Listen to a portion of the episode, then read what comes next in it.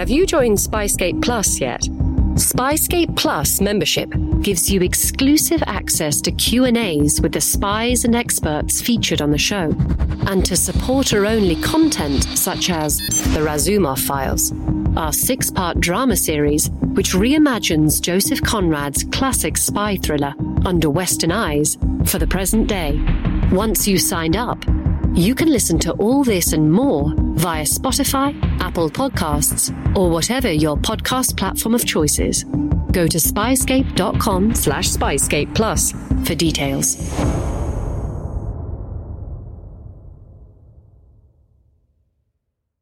Content warning.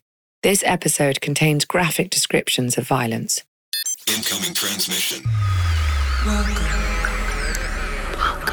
Welcome. Welcome. Welcome to True Spies. Week by week, mission by mission, you'll hear the true stories behind the world's greatest espionage operations. You'll meet the people who navigate this secret world. What do they know? What are their skills? And what would you do in their position? This is True Spies. The day before, a bus stop had been blown up or and a bus had been blown up. And we're on the way back to the airport, and I just felt sort of jittery about the whole thing. And I realized that the car that was taking me, he was trailing along behind a bus full of people by like three feet. And I'm like, if this bus blows up, I'm dead. I'm Vanessa Kirby, and this is True Spies. The Legal Attaché. Part one, Kentucky Windage.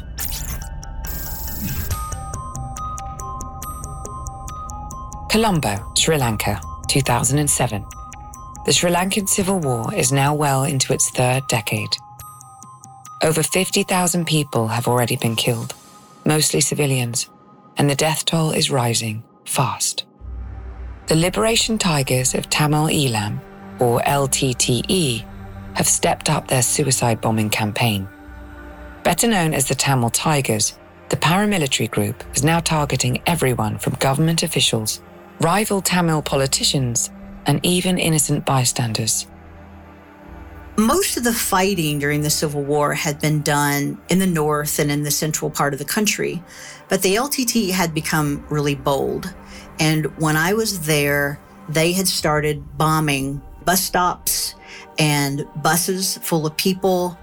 By two thousand six, the U K, the U S, the E U, and India had all prescribed the Tamil Tigers as a terrorist group. That's how the F B I got involved. Most people don't realize that even if a terrorist organization is raising money to commit a violent act or um, an act of terrorism in another country, if they're in the United States to raise the money, then the F B I investigates it. Doesn't matter where that act of terrorism is going to occur. If they're raising money in the United States, we investigate it. Among the team working on these investigations is Kathy Stearman, the F B I's top official in the American Embassy in New Delhi, then one of the largest U S diplomatic missions anywhere in the world.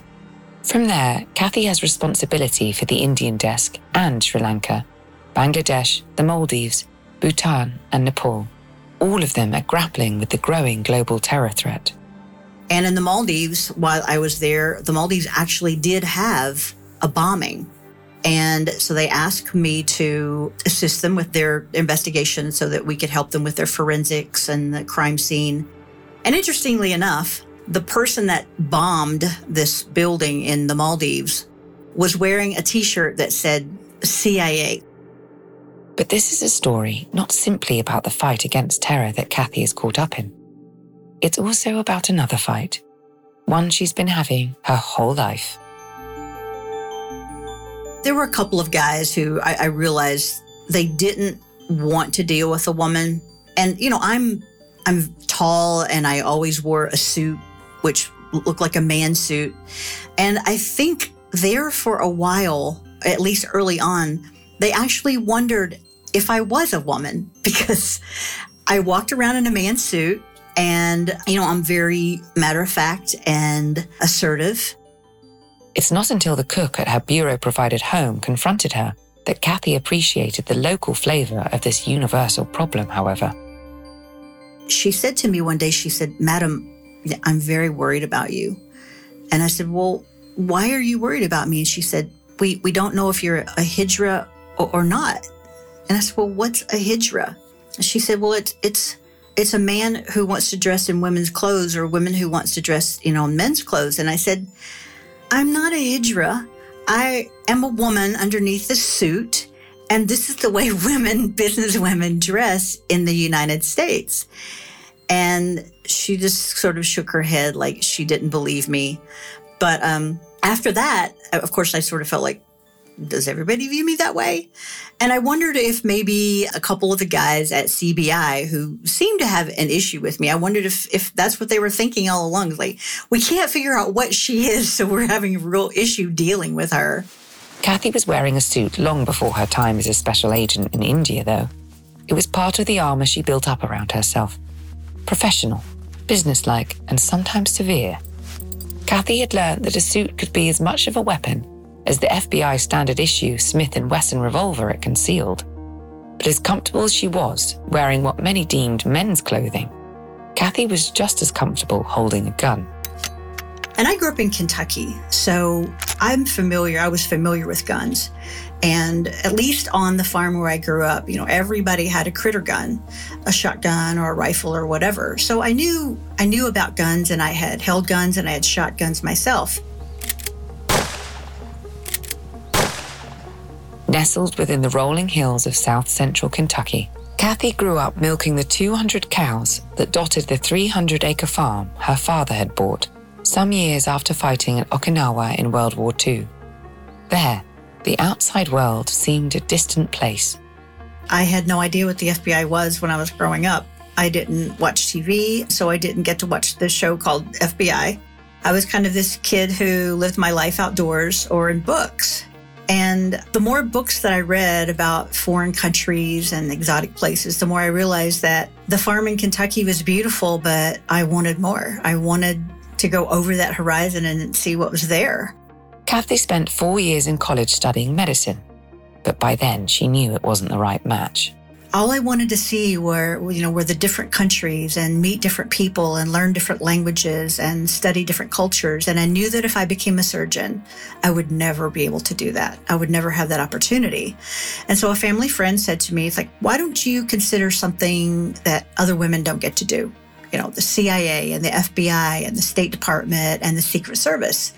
And I hadn't really thought about any of those organizations or agencies.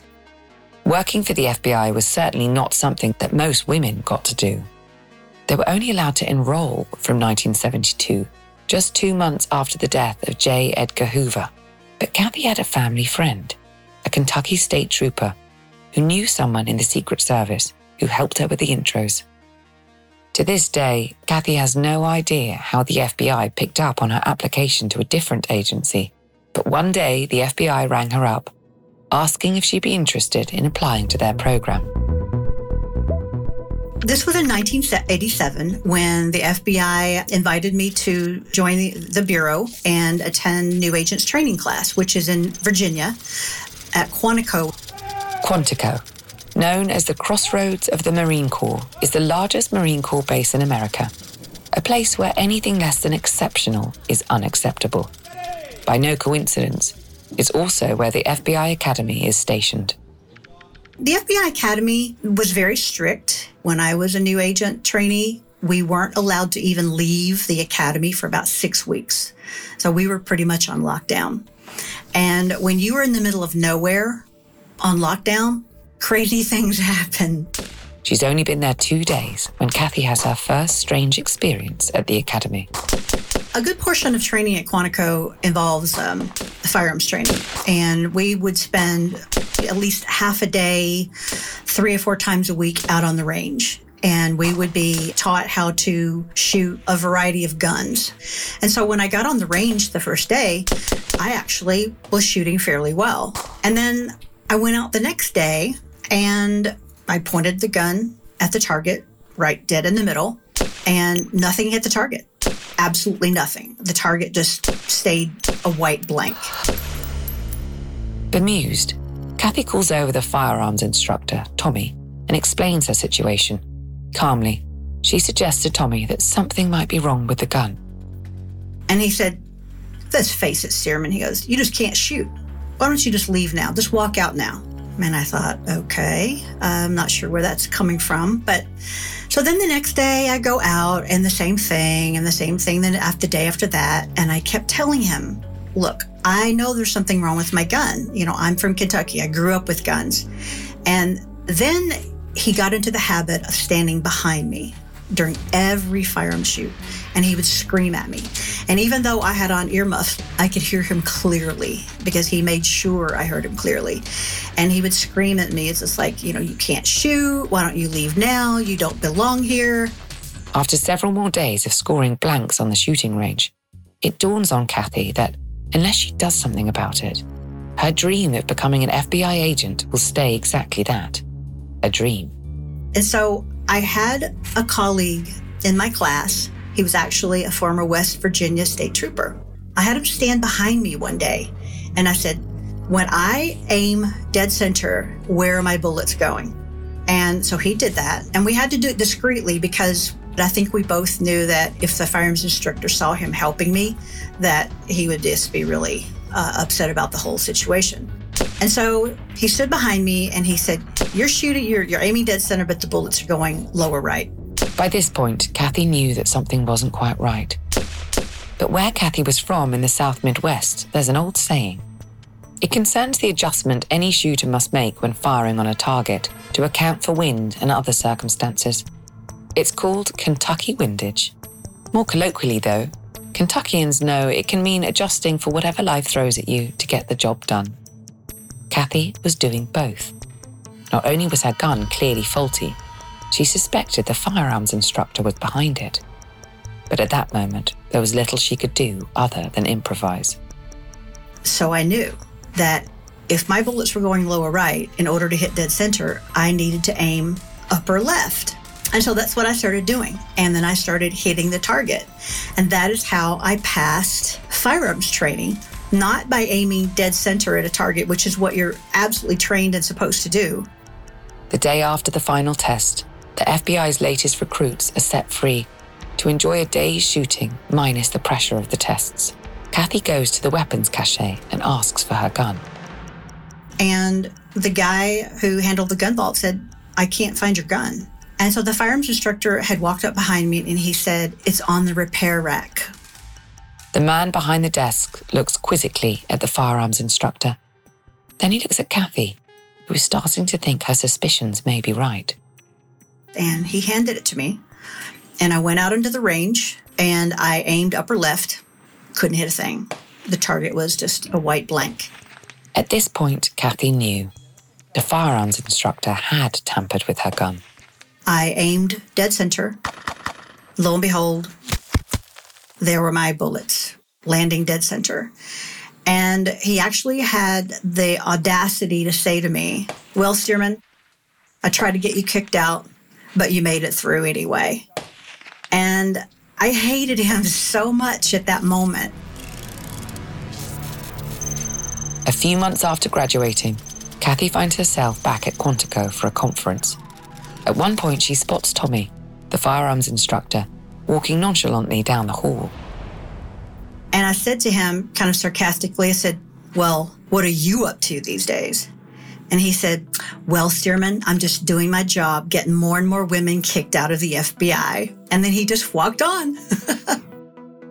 Now one of only six hundred female agents out of a total ten thousand, Kathy embarked on her career in the F B I.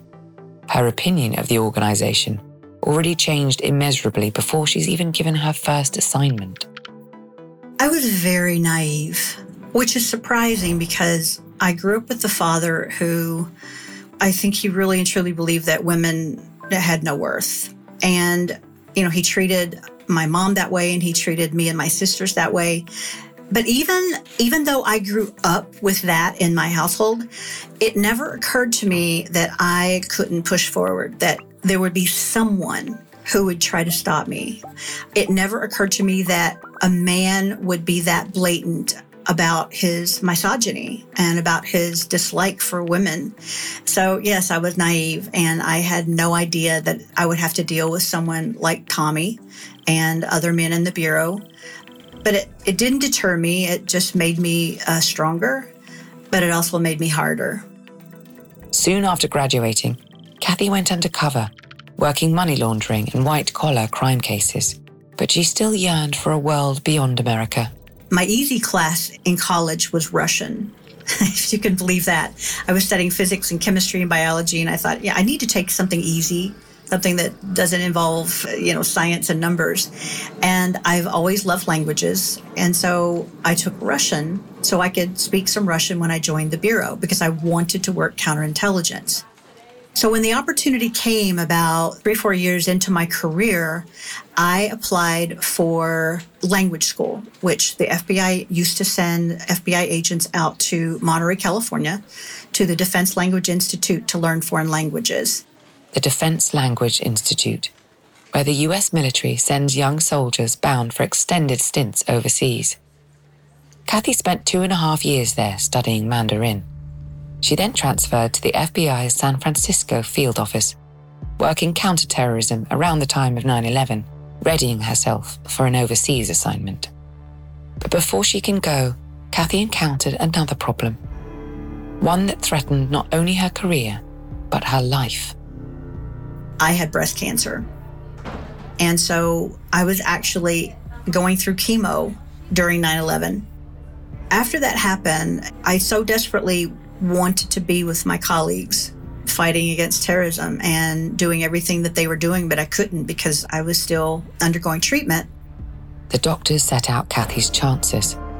She had an eighty-six percent chance of beating the disease if she survived the first five years. After surgery, six months of chemo, two months of radiation, Kathy knew that if she did beat cancer, serving the F B I overseas was still her dream. Luckily, after four years of treatment, tests, and a few tears, Kathy was finally strong enough to pursue that dream again. I said to my husband, I said, listen, I really, really, really want to pursue going overseas again. I really want to uh, work in the legal attaché office. The legal attaché office, the F B I's office in embassies around the world that liaises with that country's law enforcement agencies. The legal attaché, or legat, is the F B I's most senior official in any given region. After transferring to F B I headquarters in Washington, D C, in two thousand six, Kathy got her wish. She used to be the legat in New Delhi. After nearly twenty years of negotiating all the Kentucky windage both the F B I and life could muster, she was one of the first women to ever hold the role.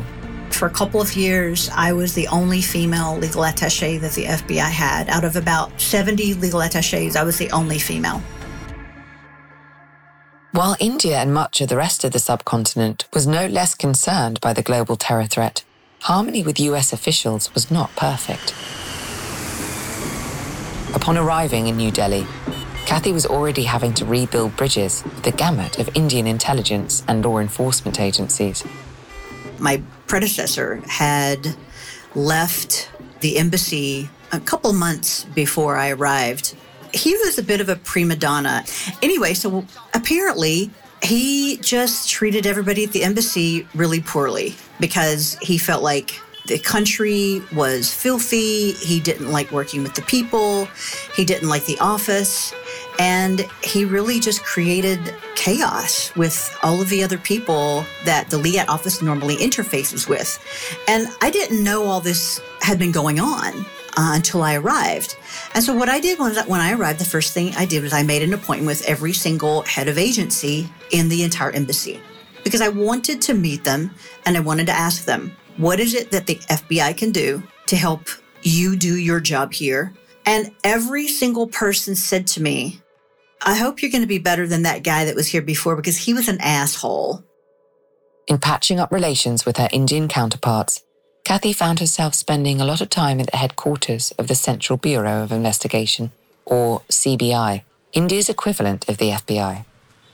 The building was quite unlike any American agency outpost, however.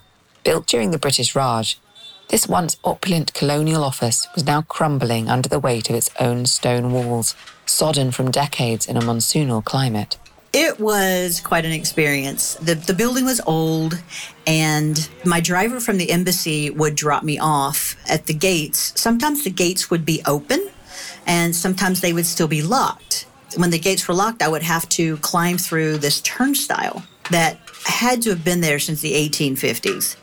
And you could barely turn this turnstile, and it was all rusted, and I would squeeze through.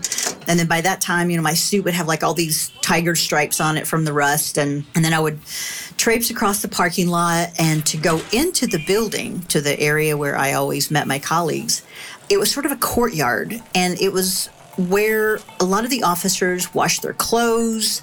They would sit in their underwear and have chai. And they would just watch me walk by like, who is that and what is that? Kathy's primary contact at the C B I was a Mister Kumar, a small, slight man with a Cheshire cat grin. Invariably, though, whenever meeting Mister Kumar at his office, deep within the bowels of the C B I headquarters, a monkey would be present too, perched by the open window, overlooking a courtyard of inert soldiers. Monkeys were ubiquitous in New Delhi, and often rather territorial. The F B I had even gone to the effort of circulating a monkey memo among agents, highlighting the danger of these animals if encountered grouped together among the city's back alleys. One day, Kathy confronts Mister Kumar in his office about an intelligence request she still hasn't heard back on.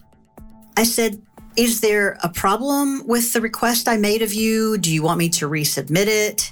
And he sat there and he hemmed and he hawed and he, you know, he bobbled his head a little. And finally he, he looked down like he was ashamed and he said, ah, Miss Kathy, he goes, the monkey stole your paperwork. Sat behind Mister Kumar, assuming its usual position, is the monkey. And that monkey, at that very moment, looked over at me, and I swear his little face said, yeah, I'm the one that stole your paperwork, it's true. With Mister Kumar now staring into his lap in embarrassment, Kathy is unsure how to respond. Years of F B I training didn't cater for this. And I literally cracked up laughing. And I didn't mean to, because I know it embarrassed my colleague from the C B I. And I said, I, I'm sorry. I said, but you know what? I actually do believe that the monkey did steal my paperwork. And I don't think he, he I don't think he realized that there was actually a monkey sitting on the window ledge behind him as we were having this very conversation. It was one of those surreal moments when you just say to yourself, you know, you can't make this stuff up. You really can't. Every day in America, sixty million packages are delivered, but we don't always know what's inside. He bent down to pick the package up. That's when the device detonated. Danger is everywhere, and no one is safe in Austin, Texas, as law enforcement hunts a serial bomber for nineteen days. From Sony Music Entertainment, Campside Media, and Pegalo Pictures, this is Witnessed, nineteen days. Subscribe on Apple Podcasts to binge all episodes or listen weekly wherever you get your podcasts. Kathy can only laugh for a moment. The terror situation in several of the countries she has oversight of out of New Delhi is deteriorating. The Maldives suffers the first bombing in its modern history, and in Sri Lanka, the civil war is reaching fever pitch. And once when I was at the embassy in Colombo, the American embassy, one of the R S O officers came around. He said, embassy's on lockdown. Nobody is going to leave. They had found a bicycle with a box on the back, and it was full of explosives. The civil war broke out in the early eighties as attacks against the minority, largely Hindu. Tamil population was stepped up by the ruling, largely Buddhist, Sinhalese population. The Liberation Tigers of Tamil Eelam fomented a full-blown insurgency against government forces, which triggered a conflict that had lasted almost a quarter of a century by the time Kathy Stearman visited the country. But the L T T E had been on the F B I's radar ever since the U S government placed the group on its terrorist watch list in nineteen ninety-seven. So a couple of years after they ended up on the, the terrorist watch list, there was an investigation started out of our Newark, New Jersey division. And it turned out that there were several people in the United States, Sri Lankan nationals. I think three of them ended up being um, American citizens. They were actually in the United States, and they were raising money to buy weapons to send to Sri Lanka, to the L T T E, to fight against the Sinhalese. The L T T E was no amateur outfit. They had a navy, an airborne unit, an intelligence arm, and a fighting force of up to twenty thousand troops. The three Tamil Tigers raising money in the U S were looking to purchase SAMs, cutting-edge surface-to-air missiles, alongside as many A K forty-sevens as they could afford. The reason they actually came on our radar is because there was an informant, there was a, a someone who came forward within their group um, to talk about what this group was doing. The informant offered some rather bizarre, but no less actionable, intelligence. The founder and the leader of the L T T E, Vailapule Prabhakaran, wants to bribe the U S State Department into taking the Tigers off its list of foreign terrorists. And so we put some undercover agents in place. So an F B I agent posed as a State Department employee, and the L T T E came to him unbeknownst to the fact that, you know, he was an undercover agent, and they offered him a million dollars to have the L T T E taken off the terrorist list. With people now planted inside the organization, the operation expands. Some twenty field officers work on the case full-time. The investigation spreads to ten other countries. By two thousand five, some thirteen senior L T T figures have been arrested. When she arrives as Legat a year later, Kathy is charged with gathering and cataloguing all the evidence that will be used at their upcoming trial in the U S. There were a group of agents that came out to Sri Lanka from the New York office and the Newark office. Then it was the, the Newark Joint Terrorism Task Force. So there were there were people from other agencies as well as the F B I. And they came out with me so that we could go and basically sift through weapons and see what we needed to send back to the United States for trial. Standing on a military base in the midday Sri Lankan heat, Kathy and her New Jersey colleagues are sifting through weapons from a recent raid on L T T positions. Surface-to-air missiles, rocket launchers, large-caliber rifles. It is then that one of her counterparts at the Sri Lankan police, one Mister Weerasinghe, approaches Kathy. He said, "Hey, Miss Kathy, while you're here, I'd like to ask your opinion on something." Mister Weerasinghe asks Kathy to follow him to a windowless room. Scattered across the table are photographs. Photographs of body parts, destroyed furniture, scattered clothing. And he said, "We recently had a bombing here in Colombo where a Sri Lankan official was blown up in his office." Suicide bombings were nothing new to officials like Mister Weerasinghe. Back in nineteen eighty-seven, an elite commando unit called the Black Tigers was formed within the L T T E. Its purpose? Suicide bombings.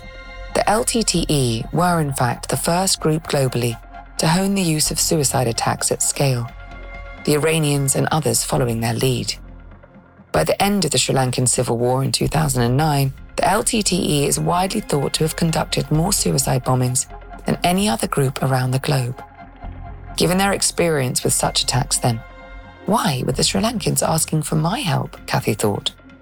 And he said, "We found this residue on the wall behind the official's desk, and we can't figure out what it is. We th- we thought maybe it's some type of new bomb-making material, and we wanted to ask the F B I and see if they could figure out what it was."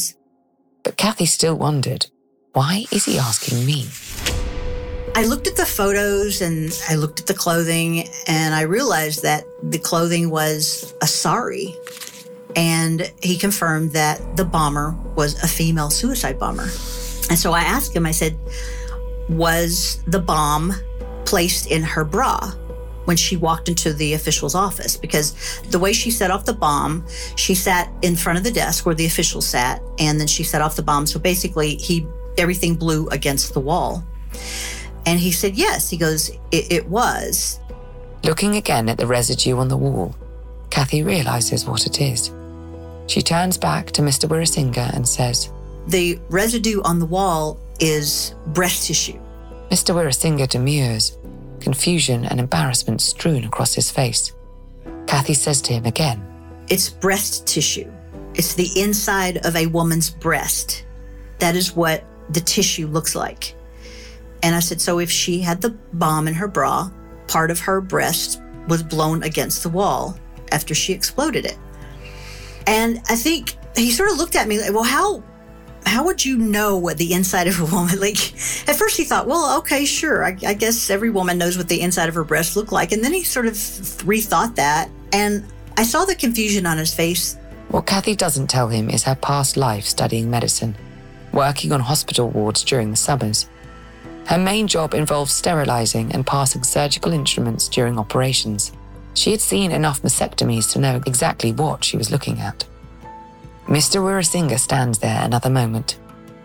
Then he gently puts his hand on her arm and leans towards Kathy, as if readying himself to tell her a secret.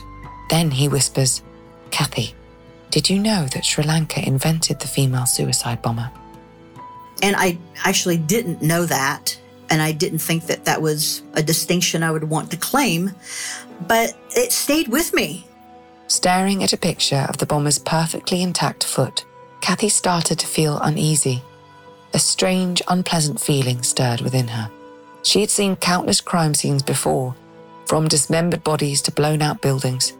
This was different. All I could think about was this woman who had put on a sari, and it was a very nice sari. It was a, a very high quality. It was silk. It was a beautiful color. It was trimmed in gold.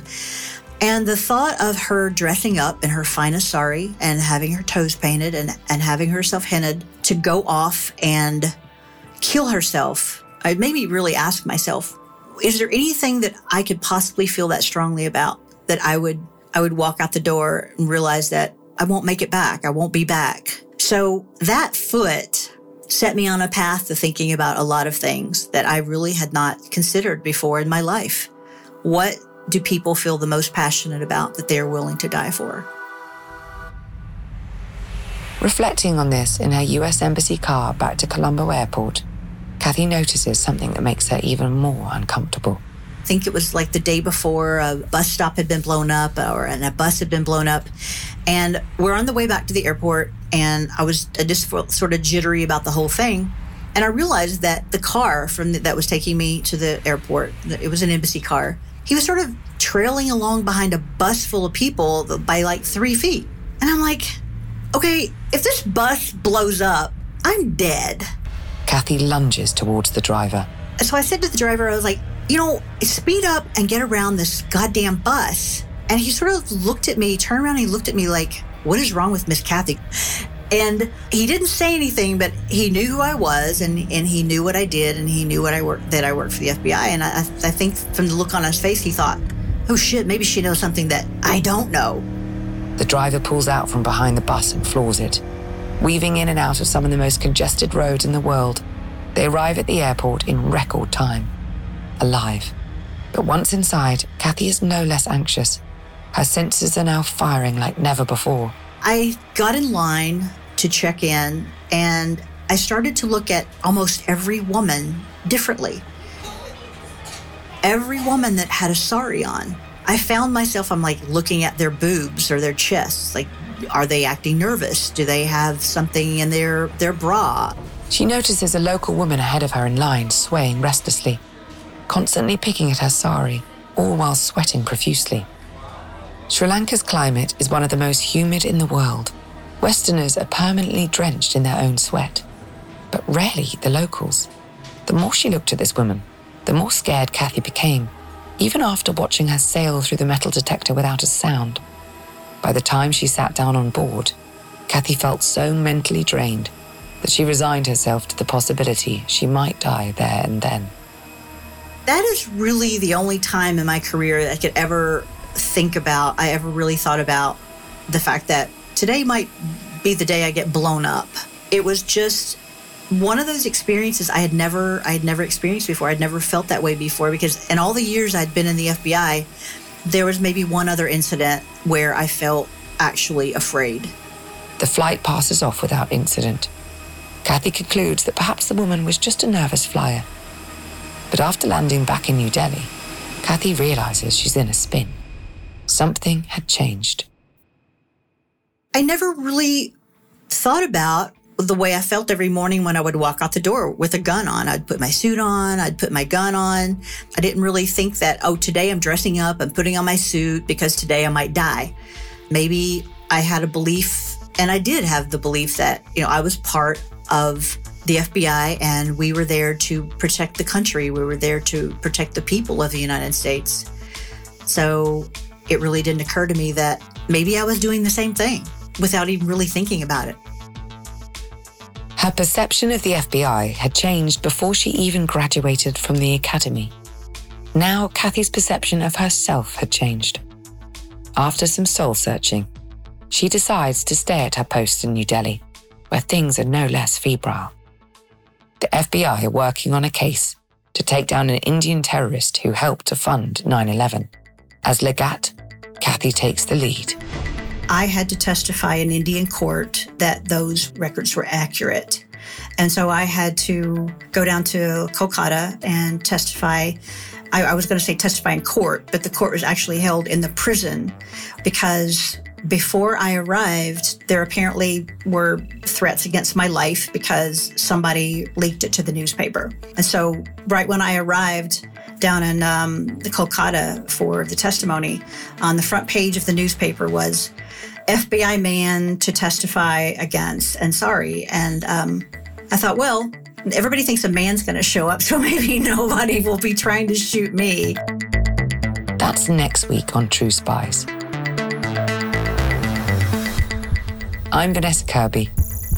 Join us next week for the second installment of True Spies, The Legal Attaché. In the nineteen seventies, John Todd burst onto the evangelical scene with a shocking tale. He claimed to be a former witch, involved in a then unheard of secret organisation called the Illuminati, and urged Christians to prepare for a violent world takeover. First of all, the number one weapon in everybody's home should be a twelve gauge pump shotgun. Hear the amazing story of one of the originators of the modern-day conspiracy theory. From Magnificent Noise and Sony Music Entertainment, this is Cover Up, The Conspiracy Tapes.